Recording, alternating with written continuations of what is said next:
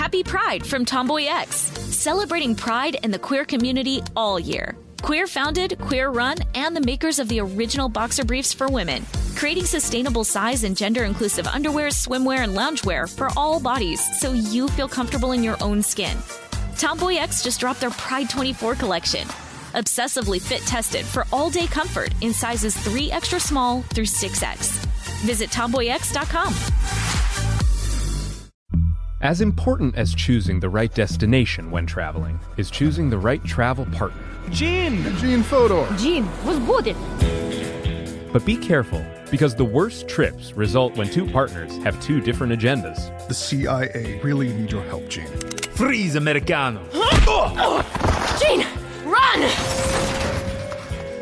Listen to Fodor's Guide to Espionage on the iHeartRadio app, Apple Podcasts, or wherever you get your podcasts. Acclaimed comics writer and notorious Scott Summers hater, Rosie Knight. Well, hello, Emmy winning podcaster and totally unbiased Targaryen royal supporter, Jason Concepcion. Somehow the X Ray Vision podcast has returned. And like always, we'll be here every week. You'll hear from TV writers, actors, comics creators, pop culture critics. Nothing is off the table. Listen to X Ray Vision on the iHeartRadio app, Apple Podcasts, or wherever you get your podcasts.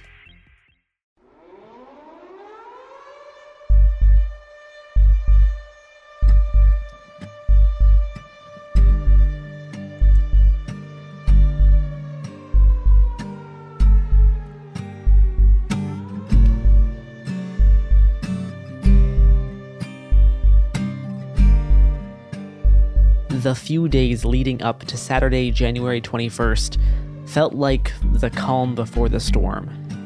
Nobody knew exactly what was going to happen at the weekend protest in downtown Atlanta, but there was a sense that something would. Shortly after the Wednesday shooting, a flyer went out calling for a gathering at Underground Atlanta on Saturday, January 21st, and to wear black clothes in mourning. This is It Could Happen Here. I'm Garrison Davis, and I arrived at Underground Atlanta just a bit before 5 p.m. The crowd was still slowly growing, and a bunch of big news cameras were filling up the central area. As more people filtered in, some who knew Tort went up in front of everyone to share memories of Tortuguita and talk about the continuing fight to defend the forest. Obviously, we're all here because Tort was an amazing person and their life meant a lot. But Tort also shared something in common with all of us, and that was the values and things that they were fighting for. And all of us are fighting for a great cause, and we all have it in common, but it makes us all targets. They will always target us because they're, they don't believe in the things that we believe in, and they will always be after us. And we all have to stand here and stay together and stay resilient to fight for what we believe in and never let Tort's memory go without honor. If they would kill an innocent person like Tort, someone who loved their community, they won't stop to kill us. They won't stop to kill everyone in that forest. They won't stop to kill anyone who defies them. And that is pretty much all I had to say. That's right! That's right!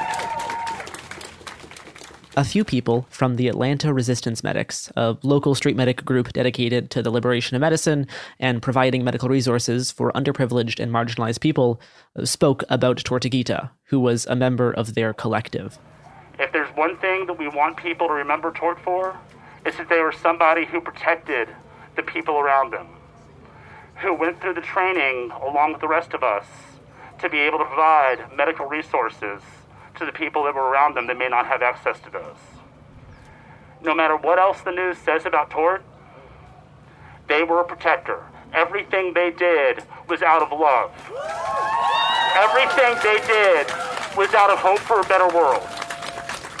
And I don't care what the police say, I don't care what the media says, I don't care what anybody says. Tort was out here working for a better world.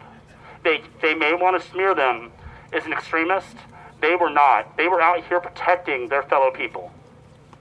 And that's what we want everybody to remember about them, is that they were out here trying to build a better world no matter what anybody else says.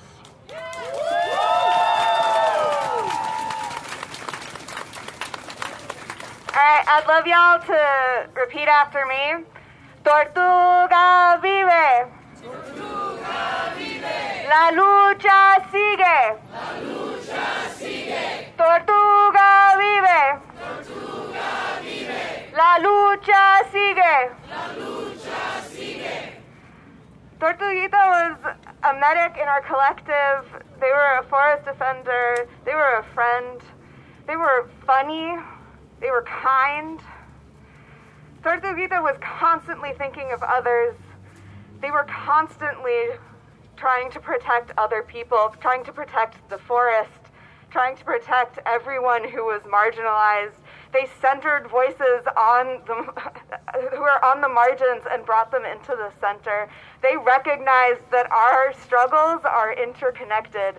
They recognized that Cop City will never be built. They died defending that forest. The memory of Tortuguita that I keep returning to is after the police destroyed the gazebo at Weelaunee People's Park in the parking lot. They were at a meeting and they said, Yeah, so the cops think they can destroy our morale? Um, they can't. Y'all, Tortuguita was one of the most resilient, strongest people I know. They hugged everyone. They were so kind and so giving. And even as the state tries to assassinate their character in addition to their body, they were a freedom fighter. They were a person that I was I am honored to have known, that I am honored to have called a friend. About 400 people eventually gathered around underground Atlanta. It seemed like slightly more people than were at the vigil the previous night. Everything in modern life serves to atomize you, to make you feel like you are an individual, divorced from any sense of collective identity, divorced from any sense that you have a purpose and that there is good in the world. The fact that you're here means that you're fighting against that. Don't let go of that. That is powerful, and that's why Cop City isn't going to be built. Is because we have love for ourselves and for the people around us. All right. So I'm sure all of you are fairly upset about this. I am. Tort was a friend of mine. They were a friend of the community. Their death, their death will not be in vain. Fuck Cop City! Fuck it all! By 5:30, about half the crowd gathered at Underground Atlanta were in Black Bloc, and the rest were a variety of activists, organizers, and random people who decided that it was important to be at this event. After some speeches, chants, and stories of tort, the gathering of people turned into a march and took to the streets. A march is starting just left Underground Atlanta. Around 300 people maybe maybe more are marching down the street. There's mix of people in bloc. There's medics here. People just kind of in regular clothes holding signs. There's a, a banner in the front that reads, They can't kill us all.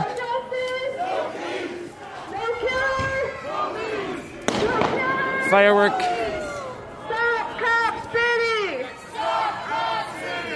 Banner at the front that says, Trees give life, police take it. After just a minute of marching down one street, the crowd suddenly stopped. Looks like the march is turning around, going to the other side. Drop, drop, drop the charges! Some more small fireworks being launched in the sky. Banners getting moved to the front. Looks like the march is now heading north into downtown. Organizers from the Party for Socialism and Liberation attempted to take control of the march and lead the group south in the direction of the state capitol building or possibly looping around to the CNN center. But autonomous activists in the crowd turned the march around and the group, 400 strong, headed north. It sounds like the PSL people who were gathered at the underground tried tried to lead the march in one direction, and everyone was like, "No, we don't want to go that way." Uh, the PSL people were going to lead everyone into like the federal building section of downtown going south. And very quickly they turned around. Well, other other people turned around and was like, "No, we're not going that way."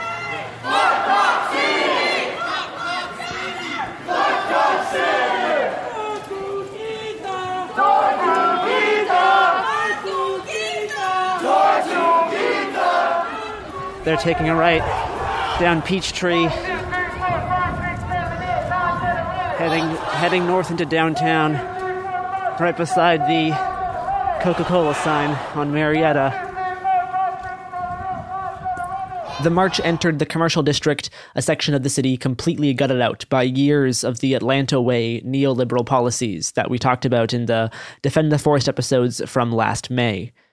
The area is populated almost exclusively by business people, university students, and unhoused citizens, and was a common site for Atlanta's 2020 BLM protests. Now that the march is moving, it's easier to see everyone in black, all of uh, all all the people in bloc.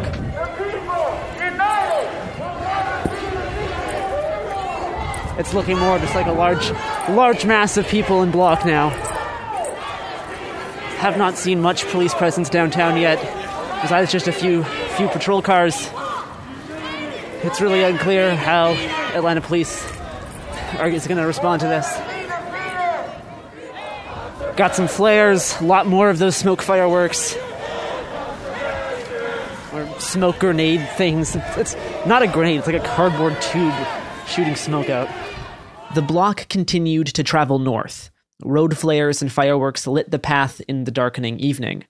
Graffiti quickly sprung up on walls with phrases like RIP Little Turtle and Stop Cop City. The march the march is now approaching an Atlanta police vehicle who's trying to back up. The cop does not want to the cop cop car is right in the middle of where the march is gonna go. They're like less than hundred feet away. Just one single cop car that happens to be in the path. They are they are trying to back out of the street. The march has the tree, trees give life, police take it banner. There's a big cardboard cutout of a tree right behind it. Police have their lights turned on now.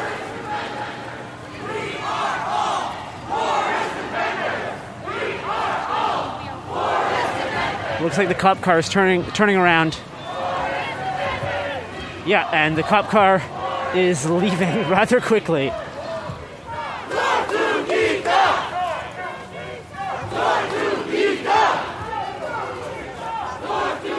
The sun was just starting to set as the bloc arrived at the main goal of the night the Atlanta Police Foundation headquarters at 191 Peachtree Street. They've stopped in front of Atlanta Police Foundation headquarters. People are throwing throwing stuff at the uh, windows and doors. Broken windows at the Atlanta Police Foundation headquarters. The people, the people funding Cop City. Firework thrown.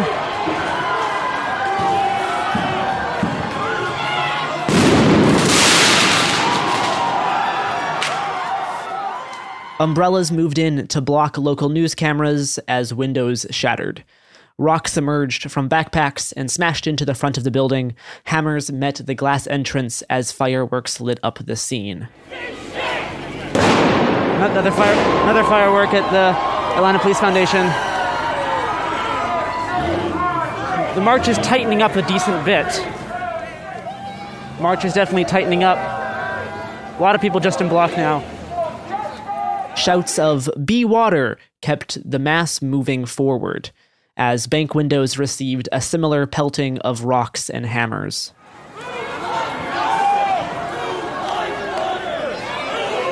People chanting to move like water.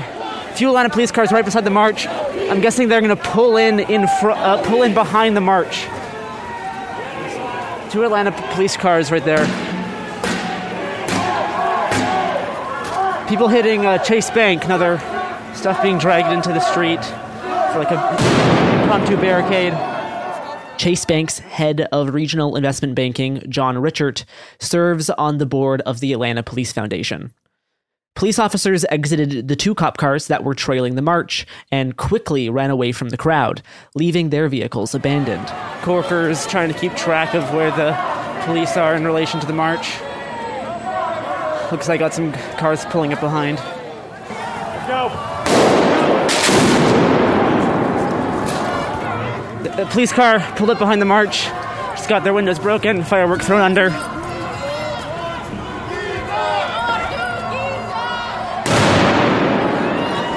Another firework. Another Atlanta police police vehicle had their windows smashed. So there's two. The, the two that was behind the march, the two Atlanta police officer cars that were behind the march, just got hit.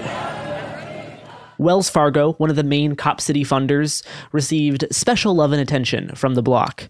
The Atlanta area president for Wells Fargo, Mitch Grawl, is also on the board of trustees for the Atlanta Police Foundation. A few other banks hit around this area. Wells Fargo, one of the one of the contributors to the Atlanta Police Foundation, one of their big funders and backers. A lot of the media here very, very thirsty to get to get stuff of you know footage of people breaking windows and shit. It was kind of surprising that the crowd made it this far without any real police response. Time almost stretches during these brief moments of uprising. About seven minutes after the first window shattered, Atlanta police finally arrived and made their move. Police are in front of in front of the march now. Police are in front of the march. People might be turning around. They want to do a float like water type thing. Yeah, multiple cop cars are approaching the march from the front. Unclear what the crowd is going to do. Well, Atlanta PD is now now approaching the march. They're getting closer.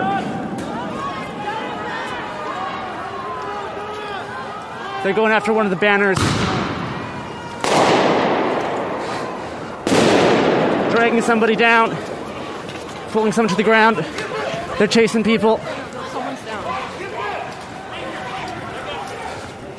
One person's being arrested. March is splitting in two different directions. Officers started randomly tackling and arresting anyone they could get their hands on. More police arrived from the south and chased down a small section of the march that branched off. Atlanta police coming from behind as well. So I got Atlanta police on both sides. Not many officers though. Just a, just a few officers. Looks like the majority of the march went. Out the street, get the fuck Get the fuck out the street. Get out. Out the street. Out the street. Out the street. Keep moving. Disperse. Disperse. Disperse. Get out of the road. You're gonna go to jail. Police getting more aggressive, pushing a lot of people. Footage and audio of these violent arrests were shared by the Defend the Forest account, Unicorn Riot, and myself.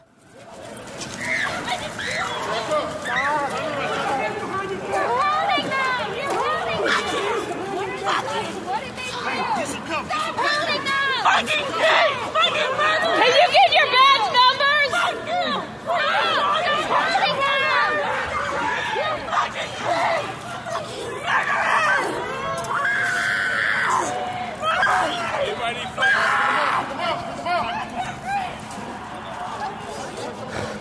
Here, I hear screams coming from multiple directions.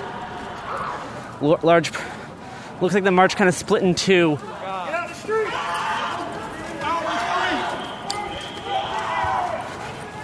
Seen a lot of arrests. The individuals targeted likely committed no crime other than being in the wrong place at the wrong time. The, the majority of the march split away and in, in a different direction from the cops. So I stayed where the cops were. Most of the march was able to get away by going through a different direction. We have, it looks like, an Atlanta PD vehicle is on fire. Atlanta PD vehicle burning in the street. Burning cop car. Police with AR style, AR style rifles. So I feel like most of the march headed, headed down that way. I saw a mass over there. It seems one of the cop cars that got smashed also spontaneously lit on fire. When the police first confronted the march, most of the bloc was able to peel off and disappear into the night.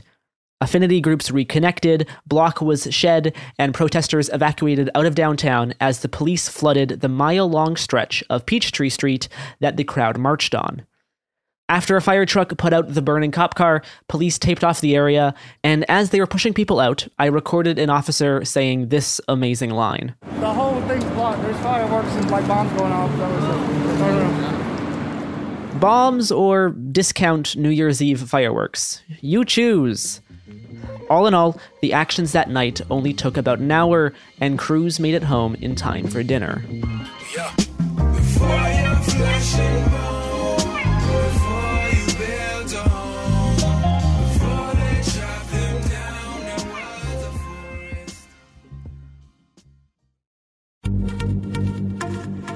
Pride from Tomboy X, celebrating pride in the queer community all year. Queer founded, queer run, and the makers of the original boxer briefs for women, creating sustainable size and gender inclusive underwear, swimwear, and loungewear for all bodies so you feel comfortable in your own skin.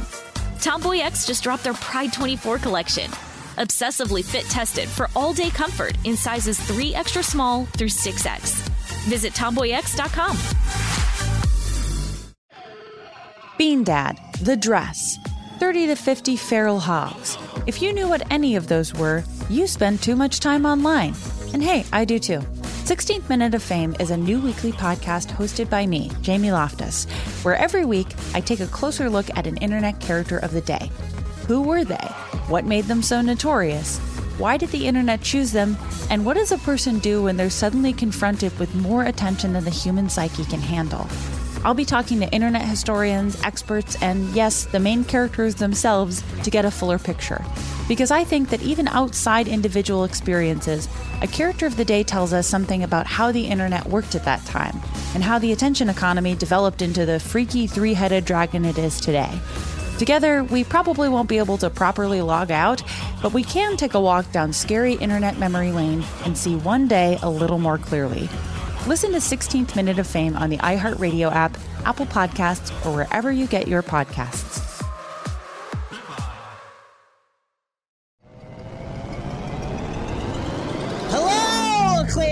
Writer and notorious Scott Summers hater, Rosie Knight. Well, hello, Emmy winning podcaster and totally unbiased Targaryen royal supporter, Jason Concepcion. Rosie, somehow the X Ray Vision podcast has returned. It feels so good. It does. And like always, we'll be here every week covering the wide world of TV, movies, comics, and geek culture. That's right. We'll be talking about Batman, heroes of that stature, and of course, we'll be inviting our friends in the industry to come geek out with us and share stories. We'll hear from TV writers, from actors, comics creators, pop culture critics, and more. Nothing is off the table because geek culture is pop culture, and we can't wait to share our love of it all with you every single week. Listen to X Ray Vision on the iHeartRadio app, Apple Podcasts, or wherever you get your podcasts.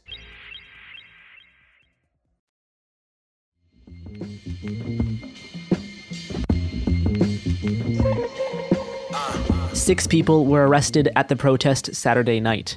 Five were tackled and pinned down as the crowd initially scattered, and one other person was chased by a cop car. Sam from the Atlanta Community Press Collective has more on that. A protester who was subsequently arrested was witnesses state they were uh, basically followed through the streets um, by an Atlanta police vehicle um, before witnesses say that they were hit by the same vehicle and they were then taken to jail. So Unicorn Riot released that video and we were able to speak with a few witnesses because as I'm sure everyone saw on social media this weekend, the arrests were a, a familiar brutal a familiar brutal sight. Before we continue, I do want to play two short clips that were circulating the night of the protest. First is police scanner audio of the cop whose car spontaneously combusted. You want to call? Yeah, we out here with these protesters. They blew my damn car up. I ain't able to go get nothing to eat. I'm hungry. You know, I was just whenever you get a. This next one is from live news coverage of the march, and this clip became an instant meme.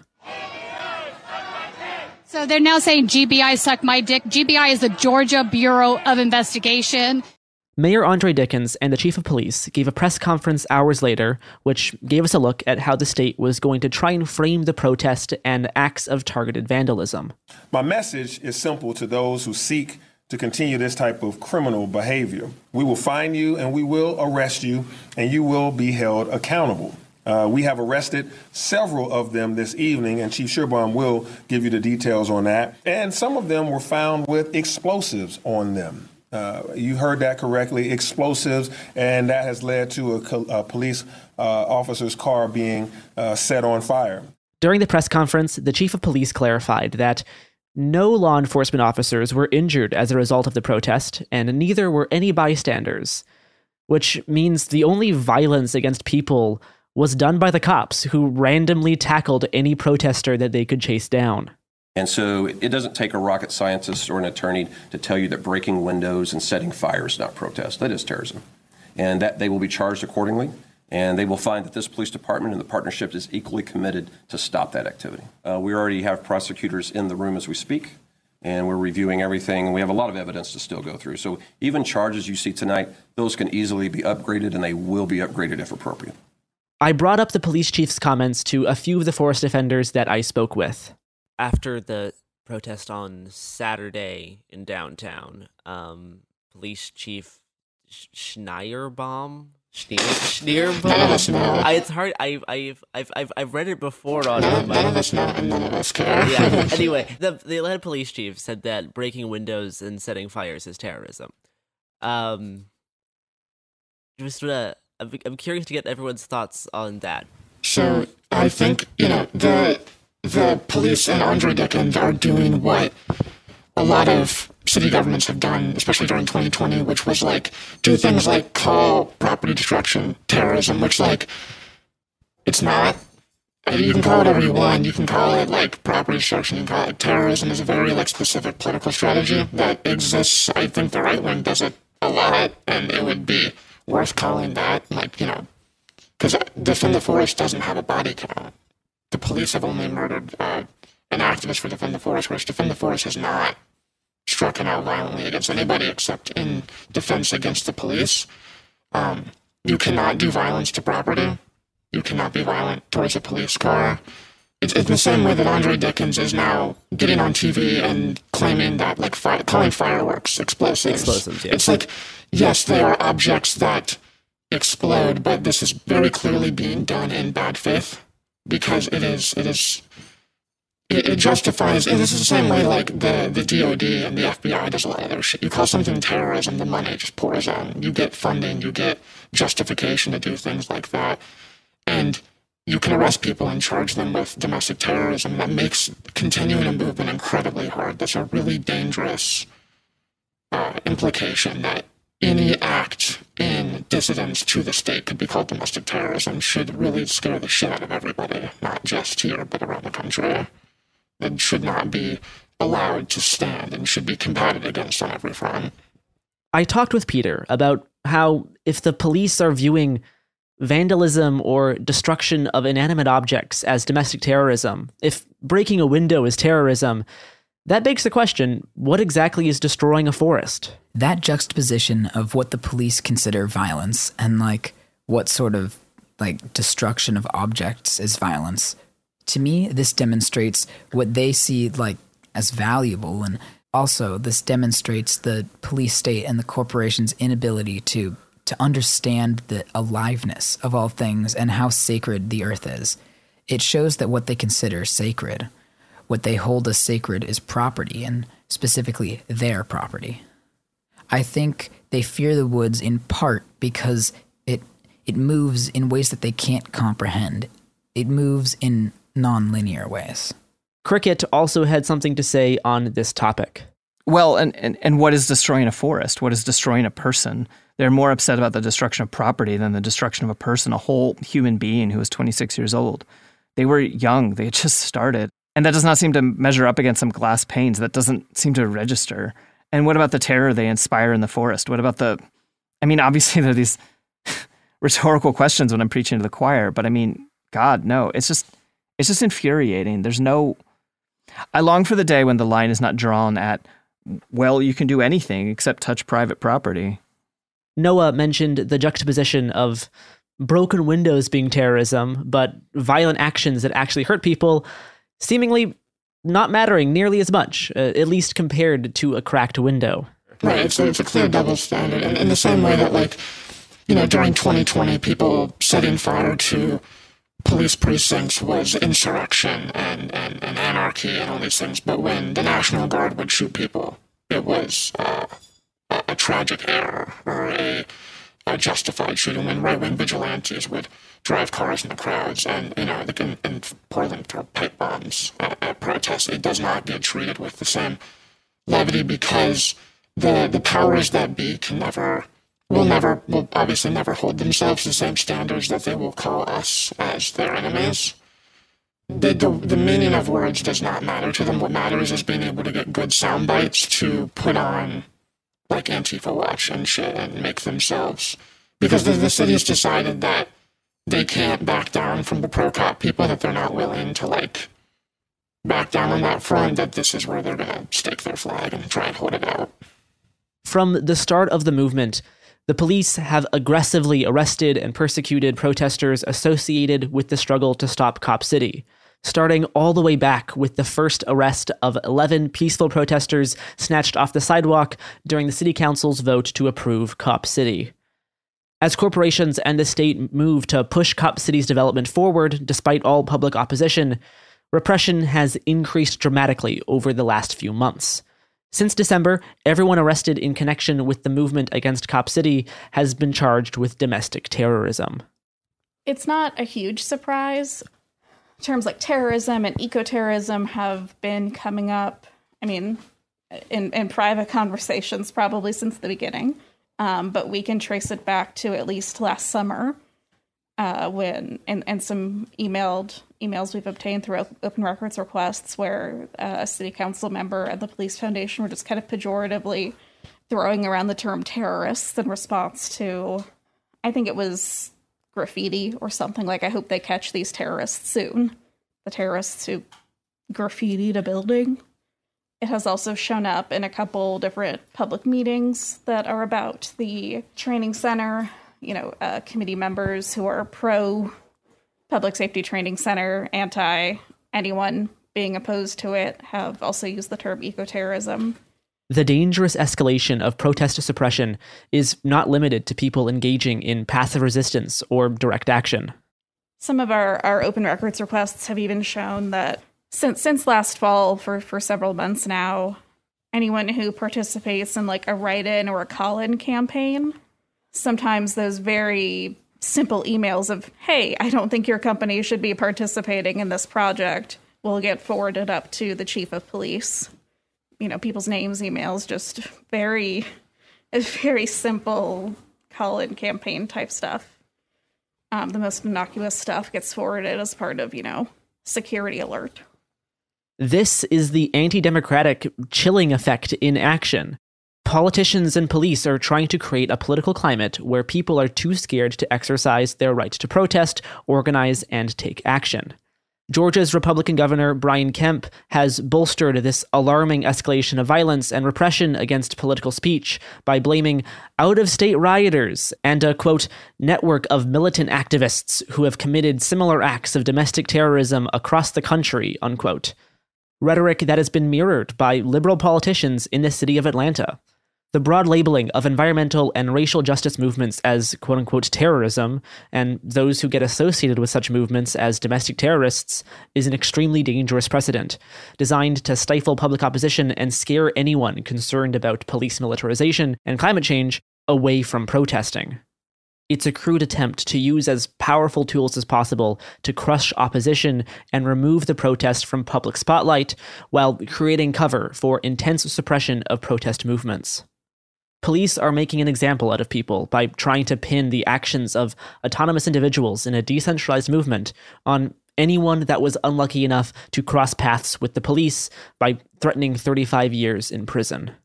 Uh, let's talk a bit about the role of the domestic terrorism charges and how they are being applied, because they're not even being applied to people that are like tied to specific acts. Like Yeah. you specifically, we have evidence that you burned down an escape, like it, like a like a construction equipment. That's Mhm. not that's not that's, that's not how they're being Yeah. used. Not even being used for like we saw you, we we saw you break this window. That's not even how Yeah. they're being used. Like the people arrested on Saturday, all six of them got the same exact charges. Yes. How how can all six people have done all the exact same thing? So they're obviously not being used for any t- type of like factual evidence based way. It's all about like us trying to turn the movement itself into a criminal association. Yeah, yeah. APD has even said that themselves in, in a public meeting that's supposed to kind of like advise, provide advice on like how the public wants this project built. You know, they in the December meeting, which I think took place a day after after those raids, they they bragged about pulling someone over illegally for fil- for filming the police. They said they were very proud of themselves for taking that person to jail. And then they they just blatantly said that anyone arrested for this in, in connection with this movement will get a domestic terrorism charge that which creates an equivalency that being opposed to this project is domestic terrorism. You know the, the chief of police Darin Schierbaum went before cameras on saturday and I, I think pretty much verbatim said breaking a glass window that is terrorism. A lot of people have opinions about how to protest right? But what people have conveyed to us is that even those who are, you know, kind of horrified by property damage, it's just not domestic terrorism. It's just not. Being opposed to the police, wanting the police to do something differently, is not terrorism. The Atlanta Solidarity Fund said of the six people charged after Saturday's protest, quote, protest, even disobedient protest, is not terrorism. It's tragic that we're at a point where this even needs to be said, but that makes it all the more important that the public speak out against this divisive and dangerous rhetoric. We have reason to believe these activists were arrested at random during the march. All six face the same blanket charges. They are being held responsible for committing the same crime by virtue of simply being present at a protest where property damage occurred. Unquote. 20 people have been charged with felonies under Georgia's domestic terrorism laws since last December. Police affidavits have detailed the alleged acts of so called terror, which include, quote, criminally trespassing on posted land, sleeping in a forest, sleeping in a hammock with another defendant, being known members of a prison abolitionist movement, unquote, and aligning themselves with Defend the Atlanta Forest by, quote, occupying a treehouse while wearing a gas mask and camouflage clothing, unquote. A review of the 20 arrests showed that none of those arrested and slapped with terrorism charges are accused of seriously injuring anyone. Nine are alleged to have committed no specific illegal acts beyond misdemeanor trespassing. Instead, mere association with a group committed to defending the forest appears to be the foundation for declaring them terrorists. The seven people arrested during the police raid where the Georgia State Patrol shot and killed Tortuguita were given a bond amount totaling $117,000. Escalating repression is taking form as egregious bail amounts for protesters, inflated charges, and, as last month saw, the killing of an activist. The environmental justice attorney, Steven Donziger, said, For weeks, these people were called terrorists, which is a complete misuse of the word. The police have been conditioned to believe these people are terrorists. And what do you do with terrorists? In the United States, you kill them. It becomes a self fulfilling prophecy. Unquote. A whole bunch of bail information just got released for the six people arrested at the protest in downtown Atlanta on Saturday, January 21st. And it's pretty high. Uh, it's the highest bail for a protest that I've ever seen. Two people that are uh, slightly more local to the area were granted $355,000 each for their bonds. That's over $700,000 um, with ankle monitoring and a 24 hour curfew. So that's a lot. uh, four other people who were arrested were determined to be from too far out of town and deemed flight risks by the judge, and they were completely denied bond. So they're g- going to be held in jail in perpetuity until both further legal challenges like this is going to get you know pushed up to a higher level judge. But who knows how long they're going to be in pretrial detention now um, for pretty pretty ridiculous charges, think like this arson, um, riot, like felony jaywalking, essentially, like pedestrian. Uh, yeah, pedestrian on the roadway, unlawful assembly, I believe, was one of them. Domestic terrorism. Yes, domestic terrorism was across the board. When they're going over the, the bail hearing, there was there was they were they were talking about how like this hearing is not for going over evidence. This is this is, this isn't for actually. We, we are not in a time to litigate facts. Yeah, they're they're they're not they're not interested in dealing with what the facts actually were because there's no evidence that any of any of the people arrested did anything wrong besides march in a street, um, which has been a staple of the history of Atlanta for almost like almost a century. Um, there's no absolutely no evidence, but that that doesn't matter, and that's not really the point either. The point is that this is a brutal form of punishment and a deterrent for for other people to say that if you're going to go to a protest, if you're going to go to a march, you don't need to do anything at all, and we'll give you bond that's that's worth almost four hundred thousand dollars per person, um, or we'll just hold you until until this case gets litigated. Yeah, so if you want to come from out of town to just go to a march, you could do nothing else and get arrested for a ped roadway stop with a domestic terrorism add-on, and then they decide that because you're from I don't know, like an hour and a half away and just happen to be across the state line that you're now a flight risk and are going to be held uh, indefinitely on pretrial. Which I mean, with the Atlanta court system, that this could be we could be talking years. They could be no- eighteen months before before trial. If people are wanted, right? They obviously they want people to just plead guilty and not not have go to trial, um, which is nonsense because there's no evidence. but if it does get carried out all the, way to, all the way to trial, that could take over a year. That could be just being being held for things that you clearly didn't do. But because the police and prosecutors have decided to use these intense charges as a deterrent, it's just a extremely blatant, like abuse of abuse of the legal system, abuse of power. Um, but I mean, it's you know, we I, I say abuse, but like this is the way it's also designed. Like this is this is the purpose of prosecutors. This is the purpose of police. They're doing their job as it's supposed to be. to just like make it unfeasible for people to participate in dissidence and to make it so any like any uh, chance at getting uh, bail for people is made so near impossible. Because I, I think for most people, like looking at an amount like three hundred fifty-five thousand dollars is just an impossible amount of money to come up with. That's like it's so out of the, the realm of what is possible for so many like normal everyday people who are participating in acts of protest that it's just it's it's just designed to hold people and, and for as long as possible. It's, it's not it's not even people who like this this would be in many ways just as horrific as if if, if these charges were from people who were like in the forest. Um, these are people like in a downtown marching. Like this is like Down- Downtown marching where like the, the, the most serious thing that happened was that a car spontaneously caught fire. Like that is it, it, that was is it. It was And there's no evidence that any of these people were in any way involved in that. it, it was even noted inside um during during these hearings that many of these people were arrested before the car even caught fire like And the, the judges just decided that, again, they were not ready to litigate facts of any kind.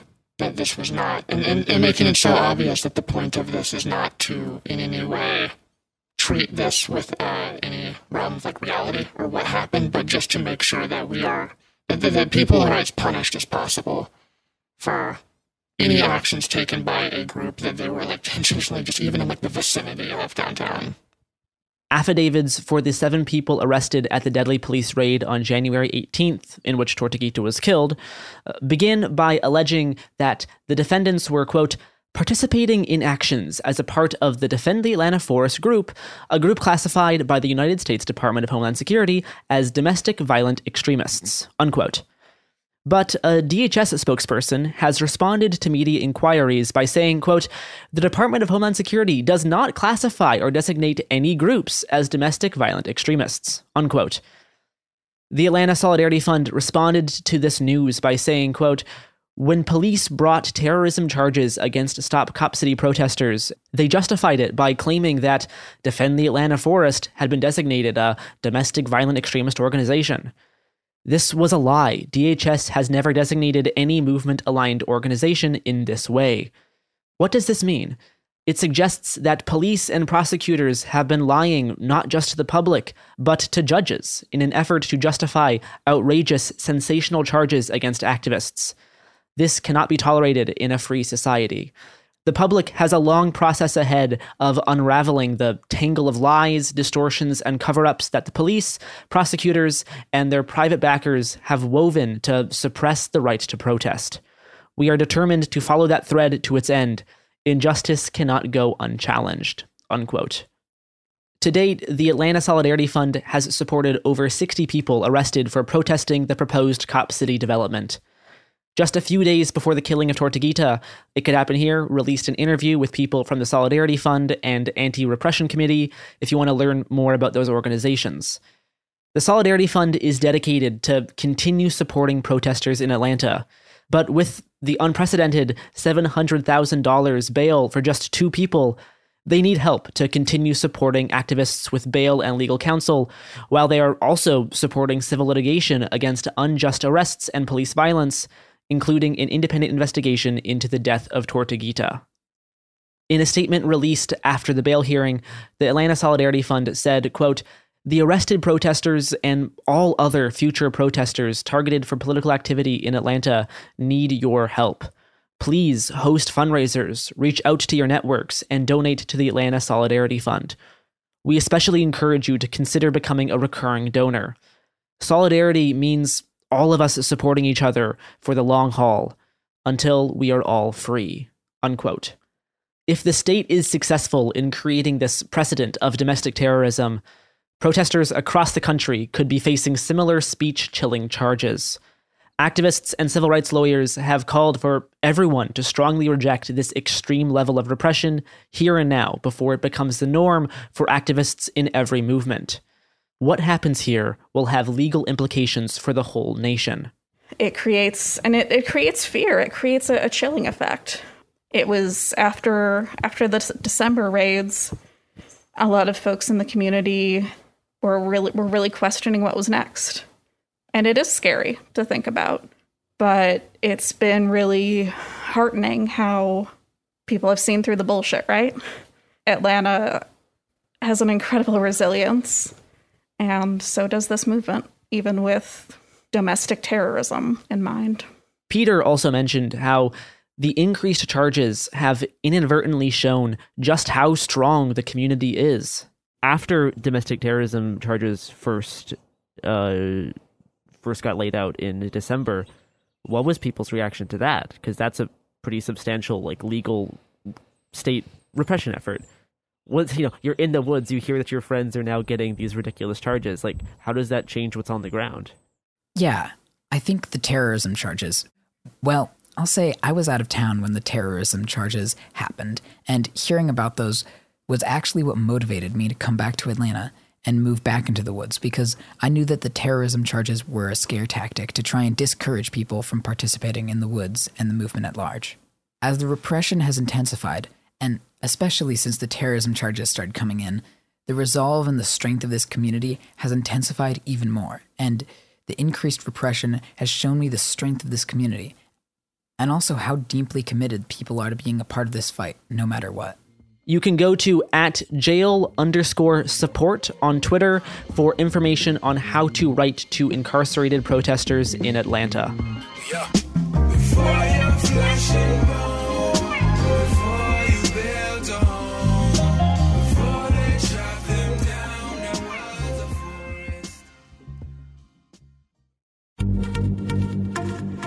Pride from TomboyX, celebrating pride and the queer community all year. Queer founded, queer run, and the makers of the original boxer briefs for women, creating sustainable size and gender inclusive underwear, swimwear, and loungewear for all bodies so you feel comfortable in your own skin. TomboyX just dropped their Pride 24 collection. Obsessively fit tested for all day comfort in sizes 3 extra small through 6X. Visit tomboyx.com. Bean Dad, The Dress, 30 to 50 Feral Hogs. If you knew what any of those were, you spend too much time online. And hey, I do too. 16th Minute of Fame is a new weekly podcast hosted by me, Jamie Loftus, where every week I take a closer look at an internet character of the day. Who were they? What made them so notorious? Why did the internet choose them? And what does a person do when they're suddenly confronted with more attention than the human psyche can handle? I'll be talking to internet historians, experts, and yes, the main characters themselves to get a fuller picture. Because I think that even outside individual experiences, a character of the day tells us something about how the internet worked at that time and how the attention economy developed into the freaky three headed dragon it is today. Together, we probably won't be able to properly log out, but we can take a walk down scary internet memory lane and see one day a little more clearly. Listen to 16th Minute of Fame on the iHeartRadio app, Apple Podcasts, or wherever you get your podcasts.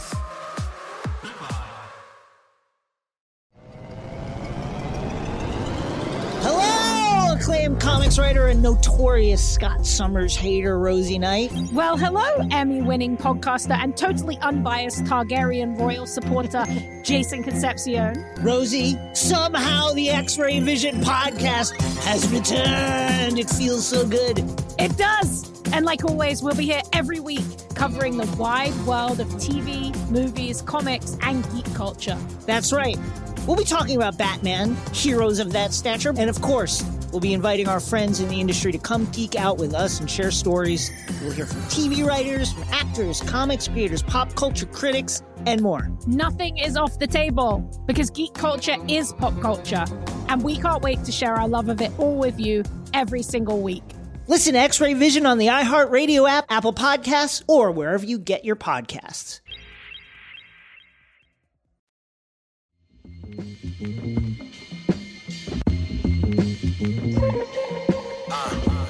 The terrorism charges being brought against Stop Cop City protesters stem from a 2017 law passed in Georgia in the wake of the Dylann Roof massacre.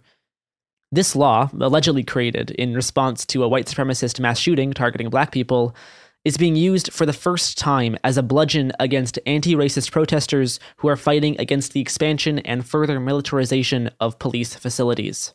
You know, the state is just as a as a concept as a whole is is pretty much incapable of doing things for altruistic means. This is the same government that just so often uses like that completely simplifies like our issues, for example, with like far right mass shootings in this country into just a gun problem to take away the abilities for like marginalized people to defend themselves by oversimplifying it into a non ideological issue. When it's so like there's such a clear pattern of who is perpetrating these things. It's all like the state at any moment it can grab at power, it will do so, and that looks better sometimes because it might be a law like going after somebody like Dylann Roof, but it gets turned around later and used by them to murder, you know, activists trying to defend the forest and make sure that people cannot make bail and, and go for doing for doing nothing more than asking the city to not do something that a vast majority of people in Atlanta do not want to happen. Laws that are put into effect to stop far right violence will inevitably be used to repress left wing movements. Any expansion of state power will always come down the hardest on people who are actually pushing back on the power structures of the state, like the police.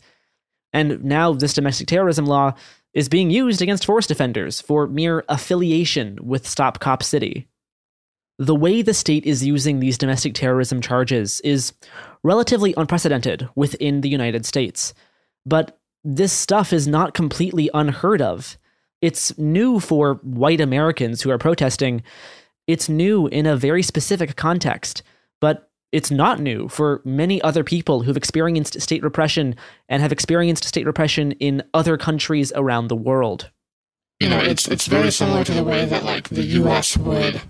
You know, we had a lot of a lot of people who, over the years from the global war on terror, locking up thousands of people who, you know, so many of them were just the U.S. Army rolls into a country and it's like all of these people are terrorists. They do not have time to litigate the facts. They are looking at people as flight risks with no evidence, with unsubstantiated claims about affiliations to whatever the hell it is, and then they, you know, in like the most extreme examples, end up detained in Guantanamo for the next 20 years, or in, you know, bring it back to like the connection to all of this to the IDF. It's the similar ways that the IDF persecutes their war against the Palestinian peoples of waging a war on a population and then taking as much like like using as much force against the the people who choose to uh, fight that state power and then just arresting huge numbers of people for claiming that they're like affiliated with Hamas or something for just living in the same neighborhood and just throwing the key away. This is very similar to tactics that we've seen used across the world, specifically during the, the global war on terror, just to lock up huge numbers of people with impunity without the ability for people to get proper legal representation or for there ever to be a moment to litigate the facts of what happened. And it's a really troubling development to have happening here. This has been so destructive in, in other countries all across the world, and we should all be extremely concerned that this is happening anywhere. Um, not just that it's touched, you know, the U.S. now, but this type of legal system should not find comfort anywhere in the world. One of the topics of the original It Could Happen Here series was Foucault's boomerang. The idea was also brought up during multiple conversations I had in Atlanta. It's about how the types of imperialist and colonialist violence that are done in other countries don't just go away, they get transported back to the homeland. This boomerang effect resulted in a whole series of colonial models being brought back to the quote unquote West so that it could endlessly practice something resembling colonialism or an internal colonialism on itself.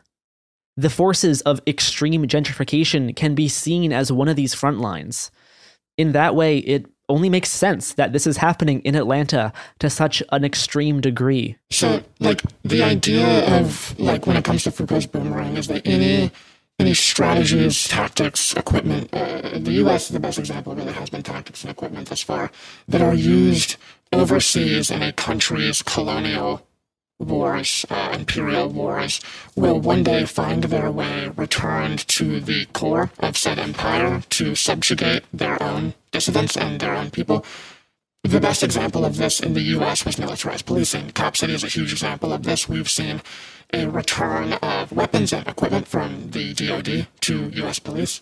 Just days ago, we saw a a man murdered in his trailer by a SWAT team using night vision goggles and equipment that looks like it came off of like Army Rangers in 2014. Like it, it is it is a return like the tactics and the equipment and the strategy and the mindset of an occupying army come back to the center of the empire and are used to subjugate its people. And in this case, Cop City is a huge expansion of this because of what it's designed to train people to do, which is urban combat and even more so, the legal system that the U.S. has used overseas to prosecute thousands of people with no evidence is well being returned to prosecute those defending the forest. The man shot by SWAT in a trailer last month did end up surviving, but what Noah is talking about is that there is no true other, there is no true awayness this new military urbanism that seems to be necessary to sustain hyper capitalist gentrification is providing zones of experimentation through which the state is able to try out and hone their techniques of oppression. In my conversation with Cricket, they talked about this phenomenon. It comes back or it starts here and we're the training ground and then they export it. I mean, there it's it's and I think you're absolutely right that there is no true other, right? Like that is a construct to keep us out of solidarity with one another. That is a strategy to keep us out of alliance, out of the same table and demanding more. I mean, it's something that I remember. I think it was. I think it was maybe something Buttigieg or I don't know some other some other politician uh, talked about in the wake of 2020. You know, saying like uh, military weapons should not be used against like like should not be used in our streets or something like that. It's like okay, but the logical extension of that is that they should be in other people's streets. I, like hey, those are also civilians. Like those are also people's towns and cities and homes. Like why are we deciding that it's okay for them to be there and, and not not here? And obviously, we're not actually deciding that they're not okay to be here. Um, but I feel like even the sort of attempts to try and address the insane militarization of the police still rely on that other, as if this is not a global issue, as if this is not something that affects everyone. The Solidarity Fund has said, quote, Invoking terrorism is a dog whistle calling for more police violence. Ever since 9 11, American policy has been to hunt and kill terrorists by any means. Applying this same terrorism label to activists in our communities is prompting police to approach protests as war zones, prepared to kill at any time. This can be seen in the way GSP stormed the Atlanta forest with militarized equipment and killed Tortuguita. And God, I think there's also this tendency to think of the assassination of environmental activists as something that happens elsewhere. Like, this is something that happens in Central America. This is something that happens in the Amazon. Like, this is not something that happens in the US, and it absolutely is something that happens in the US. And I think just sort of to, to the name of your podcast, right? Like, it happens here. It's not, and it, it, it could be any of us. I think that that's another sort of possible strategy or idea behind this. Like, oh, they're outside agitators thing of trying to create this scary stranger danger and trying to make people think that the person who was murdered couldn't be them because they're from here. Like, oh, like I'm local, like I wouldn't have been murdered. No, like like no, absolutely not. Like they will murder with impunity and it's really scary and it's really enraging. Like I I think it is both to me inspiring and because if they're going to kill us no matter what, then why not cause as much good trouble as we can. On Thursday, January 26th, Governor Brian Kemp declared a state of emergency in response to protests Saturday night sparked by Tortuguita's death. Under that order, 1,000 National Guard troops were mobilized to quell protests and police the streets of Atlanta. Once again, I'll end with the words of Tortuguita quote, Dear comrades, we are in the trenches of the class war. The capitalists would rather see us dead or enslaved, so we must fight like hell. Billionaires are causing a mass extinction and can only be stopped by collective action. Cop City can and must be stopped, but we need more help.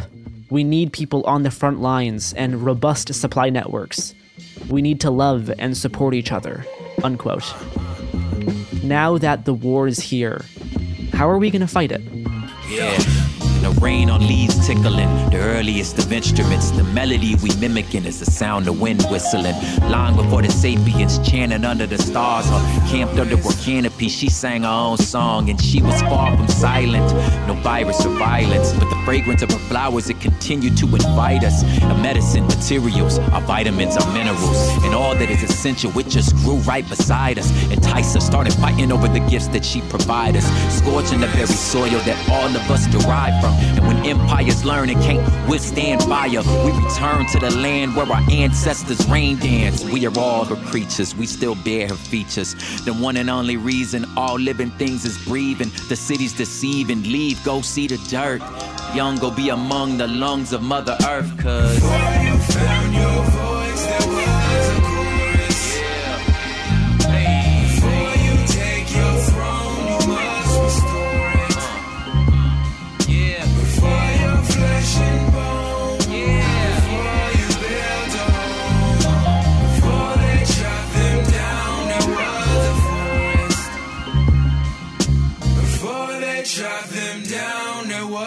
Forest.